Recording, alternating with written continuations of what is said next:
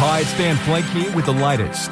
A three step plan's been revealed by National Cabinet to get Australia on the road back from COVID 19.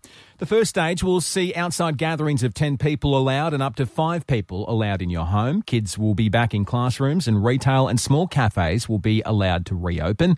Local and regional travel will also be given the go ahead, while libraries, playgrounds, boot camps, golf courses and swimming will be back in action.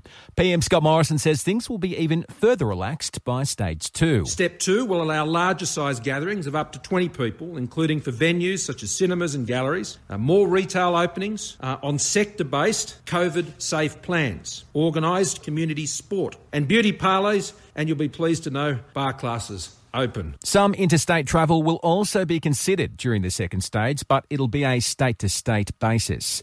The third stage is the big one with pubs and clubs reopening, interstate travel allowed, and trans Tasman travel considered, and gatherings of up to 100 people allowed. It'll be up to the states and territories to decide on the implementation of the plan, with reviews to take place every three weeks.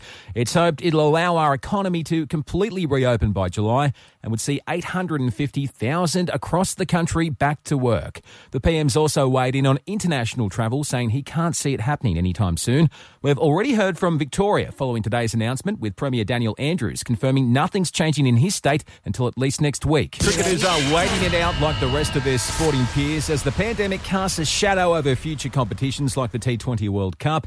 Joe Burns was handed a Cricket Australia contract just last week and concedes the sport will follow the lead of other codes on how play will get back up. Probably not the, the sport that has to move first on that. Um, and we can, I guess, sit back and see how the winter codes handle different situations and, and, and, make some decisions after that. And boxing legend Mike Tyson shot down a report claiming he's been offered a million bucks to fight in Australia.